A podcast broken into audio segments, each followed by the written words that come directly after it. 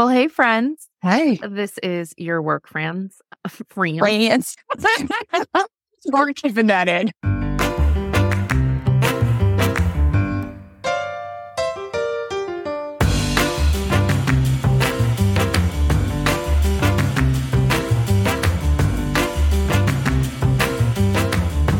Well, hey, friends. I'm Mel, And I'm Francesca. And we are two HR leaders with no filter exposing the stuff you need to know about work. We're here, a new week, new headlines, talking about stuff. Francesca, what are you talking about today? Yeah, I'm talking about the uptick in CEO confidence and what that means for all of us. Mel, what are you talking about? Today? Oh, awesome. I mm-hmm. am going to talk about the cost of return to office. I'm curious about that. Plus, we have a fun, cool hot job that we found. So, jobs. It is really my Yeah. new favorite thing. Uh, Well, Let's let's it. I'd love to start with the pessimistic thing so we can end on an optimistic thing. Oh, let's do it. Let's do it. Okay. So I was reading Fortune Mag online, and the big headline was Employees are spending the equivalent of a month's grocery bill on Oh. return to office, Oh, yikes. and they're growing more resentful. Understandable. Yeah, that's Understandable. kind of a chunk of change. I spend a lot on groceries. So, yeah, that would be. Yeah, it makes me nervous a little. Yeah. Uh, that obviously sent me down more research here. BetterUp conducted a survey recently, and part of that survey included some numbers on the number of primary remote roles that have now since moved to return to office, whether that's hybrid or fully back in the office. And believe it or not, 50% of what was once primarily remote has moved to RTO. Whoa.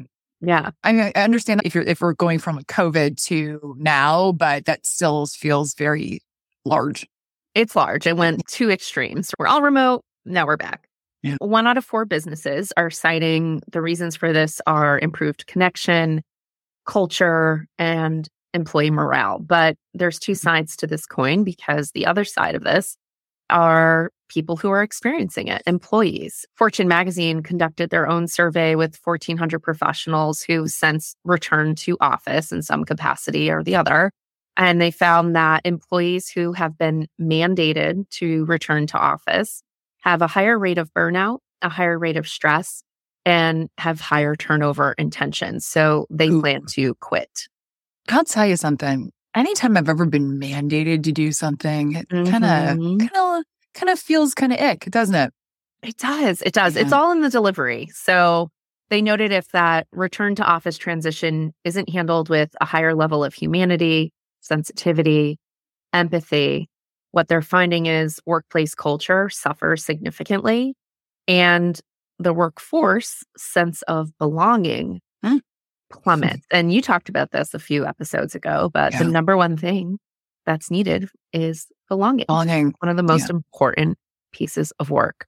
I think, Yeah. look, you're an organization, you're hiring professionals for a reason because you trust they bring skills and experience and they're grown-ups and can handle and manage their work. If your returning to office is a form of control to ensure you see them, that's not the same as providing an improved workplace culture that's not improving relationships and it's certainly not going to improve morale. And so I think if you're an organization considering RTO or you've already brought that in, time to check in on those three buckets and see how are we doing in these three? I think what's really hard is we all got used to working from home and seeing what we could accomplish when we worked from home. A lot of people outperformed their Mhm. years prior as well. So it felt like remote was working. And then I know we've talked about this before, but to have this flip of now we're mandating you back. Uh, I'm very curious to know what the employee has to cover to return to work if they're mandated back on Monday through Thursday or Monday through Friday, because of employees have to feel like they have to pay out of pocket to keep their job. I understand why burnout would go up. Let's get to the juicy part of the headline bank accounts, because they started with the financial, but I wanted to start with the other pieces because there's clearly a physical, mental, emotional, and financial impact to this. Bank accounts. The average employee returning to the office spends $561 per Oh, month on transportation, additional child or pet care, and any sort of domestic assistance. So things like grocery delivery potentially, or you need to send your laundry out because you don't have time to throw it in between meetings for 15 minutes, or sure. you're paying for lunch now that you normally would just make at home or a cup of coffee. All of these things are starting to add up. And that $561 a month is comparable to the average two person household's grocery bill in the US for their entire month. So people are paying to work, or yeah. at least feel like they're paying to work.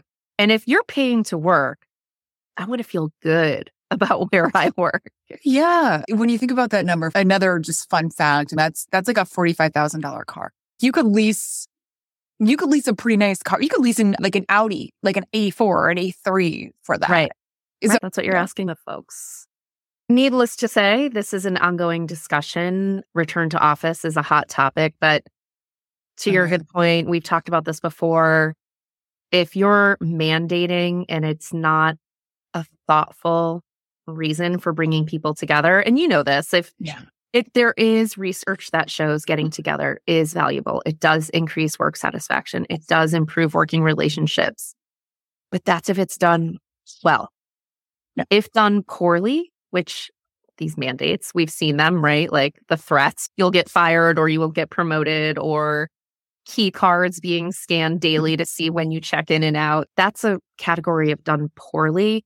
And what BetterUp and the University of California conducted a study and they found when this is done poorly, that's what's causing resentment, which leads to that turnover. And turnover, your highest expense, covering yeah. that turnover, having to hire new people. So it does actually hurt business bottom line and businesses should, businesses should care about it. Yeah, it's fascinating. We get it. Not every job allows you to work from home, but there are a lot of jobs that it can work really well. Once we can figure out the sweet spot for we get right. together when it when it feels really good to get together and we have a good purpose for it and we yeah. work remotely when they need to work remotely. Like we pick where and when depending on what we're doing and we trust each other to do it. Uh, that to me feels like the sweet spot. Doing that on scale as an organization it's been done, but it takes quite a bit of trust and it takes an engineered culture to do it. It has it's to come from the top. Yeah. yeah. It has to come from the top. So we'll see. RTO is continuing to be an interesting topic. Hey, mm-hmm. listen, if any of you out there are listening to this episode and your organization is doing this really well, yeah. we want to hear about it. Let us know. Join us in our LinkedIn group. Send us an email, friend at yourworkfriends.com, and tell us the story. We're we're happy to share it because we do want to highlight those businesses that are doing this right. Let's talk about uh, CEO optimism. Well, for the first time in two years, optimism outweighs pessimism among CEOs, which is pretty cool thing. Listen, I was looking for good news. I will try to. It, this isn't confirmation bias. I don't know what the hell this is. I was just looking for good news. I'm just looking for it. good work news. You know, like I love that you look for good news. It's Why, thank you. we need a little good news these days. We need a little good news, and there's always good news, but sometimes it's kind of nice to know. Is this getting better? Or is this getting worse? Right? The conference board does this thing called the measure of CEO confidence. It's a quarterly report where they're looking at how are CEOs feeling about the economy and what are they planning on in the next six months and the next year in terms of spend and in terms of capital investment employment, wages, etc. I always think this is a really interesting thing to look at because just like you manage your own budget, you are taking into account things like how is the economy? How's inflation? Do I have a big trip coming up? All this good jazz. Well, CEOs do the same thing, right? In terms of how they're going to manage a business. They're looking at what's happening. How confident do I feel about money that's going to be coming in? How confident do I feel about things happening in the ether to start to save? All this happy jazz. If you're not familiar with the conference board, they're a think tank. They also do a lot of organizational boards as well. They have ones for CEOs, CMOs, CLOs. You and I have been part yeah. of conference boards before. They're entrenched in a lot of major organizations. So they do have a very good pulse on what's going on in businesses. And they have a pretty good pulse on the CEO confidence. That's great. Okay. Yeah. All right. I got a little bit more news. I'm going to unpack this a little bit. And I also want to talk about why this might be cool for employees. All right. So at 53% favorability in terms of the economy, it was at 46%. So we see this bump up 46% last quarter. It's now at 53, which is huge. Again, the first time in two years that it's been above 50. Yeah. And 7% increase in just one quarter is not small increase. Not a small increase. A couple of other things to look at in terms of this optimism about the economy. One, 32% of CEOs said economic conditions were better than compared to six months ago. Okay. Just last quarter, only 18% of CEOs said that. So we've gone from 18 to 36%, massive jump up there, Mm-hmm. which is huge. 36% of CEOs expected economic conditions to improve over the next six months. Again, that's up from 19%. Yeah, those are all big jumps Big jumps. jump. in So key categories. Really good news. it's very good news. They're saying, listen, last six months, better. Looking forward the next six months, feeling really good about that and these statistically significant jumps. And again, first time in two years. So we're seeing this turnaround.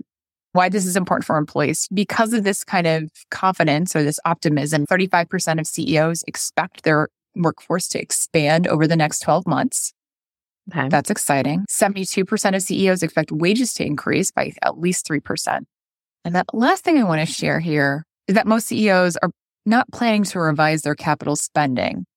And this was an interesting data point because what that means, we're not going to go whole hog on throwing a lot of money into new ventures or new buildings, et cetera. We're going to invest those monies in keeping our labor. That's a good sign with all the recent layoffs and everything else. That's a good sign for people to feel the retention of employees. Yeah, agree. Agree. I know for some of you that have had micro recessions in tech or in finance where we've seen layoffs, that might feel not true to your story.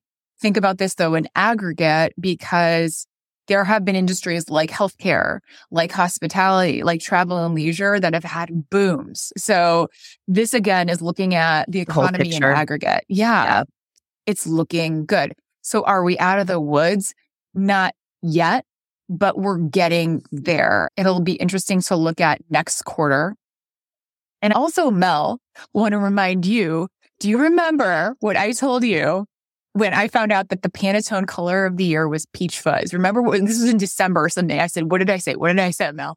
You said we're about to have a hot girl summer. Hell yeah. And this confirms that we're all about to have hot girl summer. Listen, inflation's going down, interest rates steady or they're going down, CEOs feeling good. You know what that says? Hot girl summer. Hot girl summer. We're going to Thank you for coming my TED Talk. This is good news. And to your point, I'm sure for a lot of people who've been impacted by layoffs, this is eye roll material, I'm sure, for them, or it can feel that way because it's super personal. But this does take into account the bigger picture, which is so important. So this, yeah, this leaves me feeling a bit more op- optimistic. Hot Yeah. girl summer. Yeah. Girl summer. Mel, what's this week's hot job?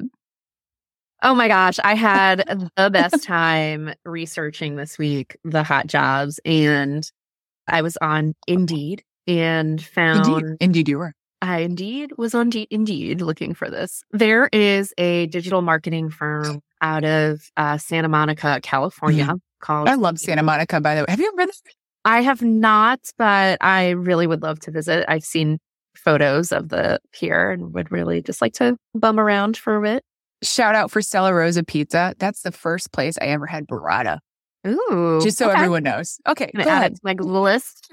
so in Santa Monica, there is this digital marketing agency called King Kong. Already Hell love it. Already Hell love it. uh, and they had a couple of really funny positions. What stands out to me is always these these job titles, which I'm like, let yeah, let you know what, hell yeah, let's have fun at work. Let's get creative. Let's not be boring. And this was right up my alley. So they had two roles. I'm going to read one of them if that's okay. If everyone indulge me in reading this job description. The first one was sales beast. Can you guess what, what's a sales beast? Mm, just Killing it. going huge into sales, sales all day. Like uh, ABC always be closing. I guess that's Yeah. that's Yeah. thing. Yeah. So this this role is sales beast slash obviously business development manager. I'm sure they were like probably should be a little professional here and add that in. Pay is between 200 and 250k a year. I'm It seeing does say it's a contract job, so you know maybe it's Yep. flexible. But the funniest part is this description. Can I read this description to you? I, I please do. Dear sales beast, Mm. I know you're tired of the cold call, tired of getting hung up on time after time, having door after door slammed in your face. Or I'm wrong. Maybe you're some strange lizard person who enjoys that stuff. And if you're a lizard person, then I'm sure you also enjoy reading job ad after job ad. Reading, you will have proficiency in handling a high volume of leads and multitasking effectively over and over again. Boring. So let's cut the shit. Hit the free throw and get those other listings in the bin. Sir Siri, cue world domination music. Who are we? Maybe asking. We're a digital marketing agency that's damn good at getting our clients more clients. But we're nothing without 85 of the most passionate marketing lunatics you've ever seen. Think of the TV show The Office, but instead of Dwight and Angela being weird, think more staplers and jello. I mean, I can talk about the Australian Financial Re- Review Awards we won for best places to work, but the proof is in the pudding. Check our LinkedIn on, or Glassdoor and see the vibes for yourself. Wait, what? Are you still reading? You're a hard sell. It's time. I know it's time. Write that juicy cover letter and hit apply already. Tell me about yourself. No, not the fact that you played college football or you love baking on the weekends. Tell me the details, your reason for why. Why you wake up and do this shit for fun. The bone marrow of sorts. Still not sold? Sound like it's time to check those benefits out. Good luck. Good luck. I think this is such an awesome job. Like, come on. Yeah. Come Two thoughts. on. Whoever's writing that copy just needs a promotion. And anytime cut the shit is in a job description, that's just, yeah. Or why you wake up and do the shit for fun. I mean, Yeah. yeah, that let's have some real conversations in the job Yeah. process. I love this. I love the whole vibe of this. They also have a Yoda of YouTube job available. So we'll link to both of those jobs in the show notes. If you're interested, go get them. Enjoy. King Kong. Bravo. Oh, jeez. The shit. I need a hat that Yeah. just says cut the shit. Cut the shit. Yeah. Yeah, I love that term. All right. Yeah. King Kong. King Kong. Let's do it. They're cutting the shit. Well, it was awesome to chat with you today. Awesome to chat with you too. We're stoked to come back Thursday. We have guest speaker Brett Trainor joining us. He is the leader of the Corporate Escapee podcast and initiative. You can find him on TikTok and LinkedIn. And he is on a mission to convert 10,000 plus people to corporate escapee life, meaning if you're into gigs and gig work, freelance, being a single Pringle, as Francesca likes to say, he's going to give some really interesting information about how to get started and how to be successful. Yeah. Can't wait. All Can't wait. stuff. Thanks so much for joining us today. Like and subscribe wherever you listen to podcasts. You can come over and say hi to us on the TikToks and LinkedIn community. Hit us up at yourworkfriends.com. We're always posting stuff on there. And if you found this episode helpful, share with your work friends. Bye, Thanks, friend. friend.